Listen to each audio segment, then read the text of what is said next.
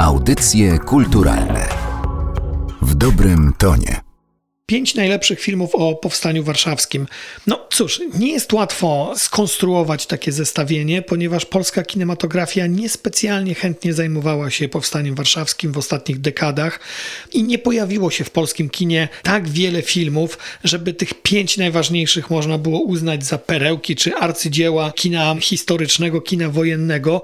Dlatego mój przegląd będzie bardzo autorski, bardzo subiektywny i pokazujący moją namiętność do kina żonglującego popkulturowymi schematami i kina gatunkowego. Jeżeli szukacie w internecie najlepszych filmów o powstaniu warszawskim, natykacie się na najróżniejszego rodzaju zestawienia, no to zawsze w tych zestawieniach znajdziecie Heroikę Munka i kanał Andrzeja Wajdy, bo to są dwa filmy, które zdefiniowały polską szkołę filmową, które były obrazami polemizującymi ze sobą, inaczej traktującymi mitologię powstania warszawskiego. Tą mitologię, która do dzisiaj, zawsze 1 sierpnia, wybrzmiewa w dyskusjach publicystów w polskich mediach, możliwe, że również w polskich domach. Natomiast ja bym chciał zwrócić uwagę na troszkę inne filmy. Oczywiście kanał Andrzeja Wajdy postawię w tej piątce najważniejszych dla mnie filmów o powstaniu warszawskim. Nie tylko dlatego, że Wajdzie należy się tam miejsce, bo był wybitnym filmowcem opowiadającym o historii Polski w bardzo specyficzny, swój własny sposób, ale dlatego, że ten film z lat 50., pierwszy polski film, który zdobył nagrodę w Cannes, który zdobył przecież srebrną palmę, pierwszy film, który rozsławił polską szkołę filmową, a właściwie rozpoczął istnienie tej tak zwanej polskiej szkoły filmowej. To jest film, który do dzisiaj na mnie działa bardzo mocno emocjonalnie. Film rozegrany gdzieś w tunelach, w ciemności, film pokazujący beznadzieję końcówki powstania warszawskiego, film, który nie ma e, typowego scenariusza, jest właśnie ułożony z takich e, historii kilku żołnierzy przemierzających tą Warszawę w podziemiach. Film, który można traktować bardzo uniwersalnie, film, który do dzisiaj pewnie robi duże wrażenie nie tylko na Martinie Scorsese, który uważa Wajdę za jednego z największych filmowców XX wieku i który to bardzo dba o to, żeby Amerykanie i cały świat odnowione wersje tych polskich e, arcydzieł oglądał, ale dlatego, że jest to film, który pokazuje, jak można nawet dziś robić kino wojenne bez wielkich scen batalistycznych, a mówić o ważnej historii z czasów wojny w sposób tak sugestywny, że ono podskórnie wchodzi i długie, długie lata zostaje z widzem. Więc piąte miejsce, jeżeli już mam robić zestawienie od piątego do pierwszego, zajmie kanał Andrzeja Wajdy. Mimo tego, że jest to chyba jedno z największych arcydzieł z tego całego zestawienia, ale dlaczego na piątym miejscu? No dlatego, że dużo bliższe mi jest opowiadanie o powstaniu warszawskim językiem, który trafia do widzów wychowanych na kinie gatunkowym. Dlatego na czwartym miejscu wstawię film, który obiektywnie jest o wiele gorszy od kanału, który jest obiektywnie o wiele gorszy od bardzo dużej ilości polskich filmów historycznych, ale jest to ważny film moim zdaniem. To jest Kurier Władysława Pasikowskiego. Jeden ze słabszych filmów w karierze Pasikowskiego, jeżeli patrzymy na artystyczny wymiar tego filmu, ale jednak film, który pokazuje, że można opowiadać o powstaniu warszawskim i w ogóle o historii. To jest film oczywiście, który opowiada o przygotowaniach do tego powstania warszawskiego. On się kończy w momencie wybuchu powstania, ale jest to film, który naświetla to, jak dochodziło do tego powstania film o Janie Nowaku Jeziorańskim, który to jest takim przykładem kina sensacyjnego, którego już nie ma w naszej kinematografii tak często.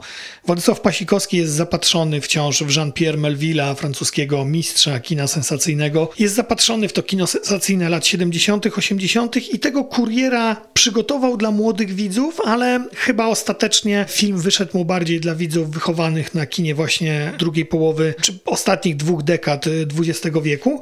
Film ważny, bo pokazujący jak Jan Ołdakowski, producent tego filmu, dyrektor Muzeum Powstania Warszawskiego, chce mówić o historii Polski poprzez popkulturę, poprzez kino popularne, poprzez kino sensacyjne, poprzez kino, które ma trafić do wszystkich grup wiekowych, poprzez kino, które nie będzie nudziło wycieczek szkolnych. Więc Kurier to jest film, który może nie do końca sprawdza się jako kino gatunkowe, nie do końca sprawdza się jako kino historyczne, ale jest to film, który gdzieś trafia w emocje, gdzieś chwyta za serce właśnie poprzez te proste ułożenie przez Pasikowskiego e, historii zgodnie z regułami kina sensacyjnego. Dlatego tak wysoko na liście, bo jest to film, który po prostu mnie poruszył i może poruszył mnie dlatego, że e, również to kino gatunkowe jest bardzo mi bliskie.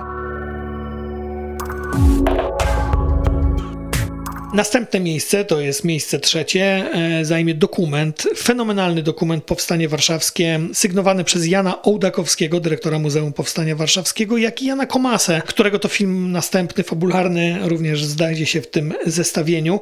No fenomenalne dzieło, e, złożone z wielu niewidzianych wcześniej ujęć e, nagrywanych na ulicach Warszawy podczas powstania.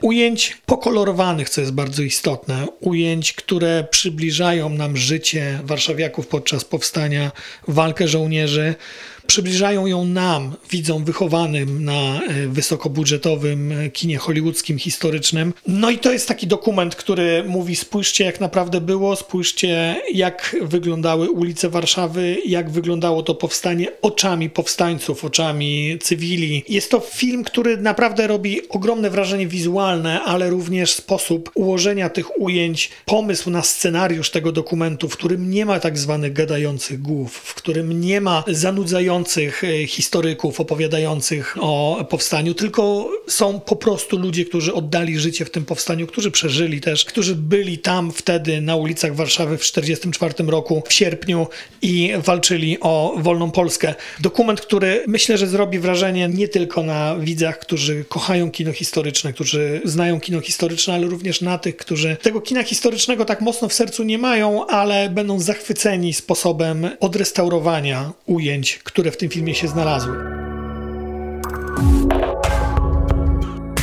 Miejsce drugie to jest znów Jan Komasa, tyle że ze swoim miastem 44. Filmem, który wzbudził wiele kontrowersji, filmem, który był przez jednych krytyków uważany za kicz, innych oburzył, a jeszcze inni uważali, że to jest niemalże arcydzieło. Choć ja pamiętam taką recenzję z plusa minusa Krzysztofa Kłopotowskiego, wybitnego polskiego krytyka filmowego, który napisał o tym filmie, dał taki bardzo znamienny tytuł Apokalipsa według Janka, pokazując, że to nie jest do końca film, e, który mógłby się wpasować w format kanału Andrzeja Wajdy. I to jest prawda, to nie jest film, który jest naszym kanałem XXI wieku, ale to jest film, który mówi o powstaniu warszawskim językiem naszego pokolenia, językiem mojego pokolenia, językiem pokolenia dzieciaków urodzonych po 99 roku, dzieciaków, którzy się urodzili ze smartfonem w ręku, tej nowej generacji urodzonej. Ja często taką graniczną datę tutaj widzę po 11 września, po World Trade Center. To jest to pokolenie, które nie zna świata bez internetu, bez Facebooka Facebooka, nie zna świata bez kina sformatowanego pod teledyski, takiego z teledyskowym montażem. Jan Komasa właśnie to zrobił w Mieście 44. Opowiedział historię bardzo wzruszającą,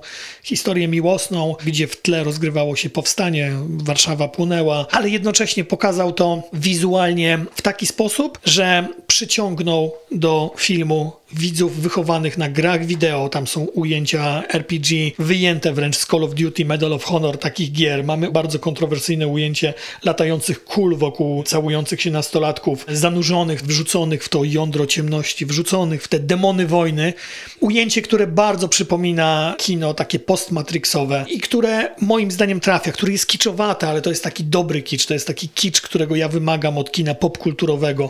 Te żonglowanie gatunkami, Komasa zanurza zanurzył ten film gdzieś nawet w gatunek taki jak gore, czyli w ten horror, coś co zrobił Mel Gibson później w swojej fantastycznej przełęczy ocalonych. On nie odwracał kamery od przemocy, on pokazywał te flaki spadające z nieba po wybuchu wojny. On pokazywał to, jak naprawdę wygląda wojna i że wojna śmierdzi, wojna cuchnie. Zrobił to w inny sposób niż Wojtek Smarzowski w Wołyniu. Zrobił to właśnie bardziej popkulturowo, bardziej błyskotliwie, ale to działa. Miasto 44 działa i choć to jest film dalej daleki od arcydzieła, to to jest film, który bardzo mocno mnie porusza i dlatego tak wysoko jest na liście, a nie na przykład kanał, który powinien pewnie znaleźć się na drugim albo pierwszym miejscu. Choć na pierwszym miejscu pojawia się film no największego polskiego reżysera, człowieka bardzo kontrowersyjnego, ale człowieka, który stworzył wielkie arcydzieła światowego kina, a jednocześnie nigdy nie zapomniał o tej polskości. To jest Roman Polański, jego pianista. Pianista, który przyniósł mu Oscara za najlepszą reżyserię, którego nie mógł oczywiście odebrać w Hollywood z powodów swoich problemów z prawem. Pianista, film, który przyniósł również Oscara Adrianowi Brody za główną rolę Władysława Szpilmana i film, który w najbardziej fenomenalny sposób pokazuje powstanie warszawskie. Bo to nie jest film, który pokazuje powstanie warszawskie w podziemiu, jak zrobił to Wajda. To nie jest film, który chodzi po ulicach i pokazuje rozrywane ciała, jak zrobił to Jan Komasa w mieście 4-4. To nie jest również film sensacyjny, taki jaki nakręcił Władysław Pasikowski.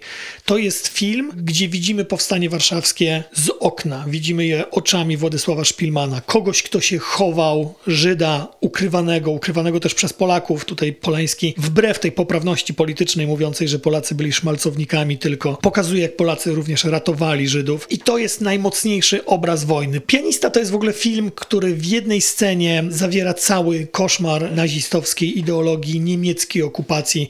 To jest taka scena, którą pewnie Państwo pamiętają. Ja ją pamiętam, kiedy mówię o pianiście. To jest ta scena, która wgryzła mi się w mózg, kiedy to naziści przychodzą do jakiegoś domu i wyrzucają przez okno starszego mężczyznę na wózku inwalidzkim. W tej jednej scenie, też pokazanej z perspektywy sąsiadów, gdzieś drugiej kamienicy, w tej jednej scenie widzimy cały nazizm. Widzimy pogardę dla słabszego człowieka, pogardę dla kaleki, pogardę dla Polaka, pogardę dla Żyda i siłę nad człowieka, który potrafi deptać tylko słabszych od siebie. Polański jest mistrzem takich symbolicznych scen i cały film Pianista jest mistrzowskim rozprawieniem się z własnymi demonami Polańskiego, który przeżył wojnę jako dziecko, który uciekł z getta, tyle że w Krakowie, on dlatego nie zrealizował nigdy listy Schindlera, co mu proponował Steven Spielberg, tylko chciał zrealizować film troszeczkę dalej, więc opowiedział o Warszawie.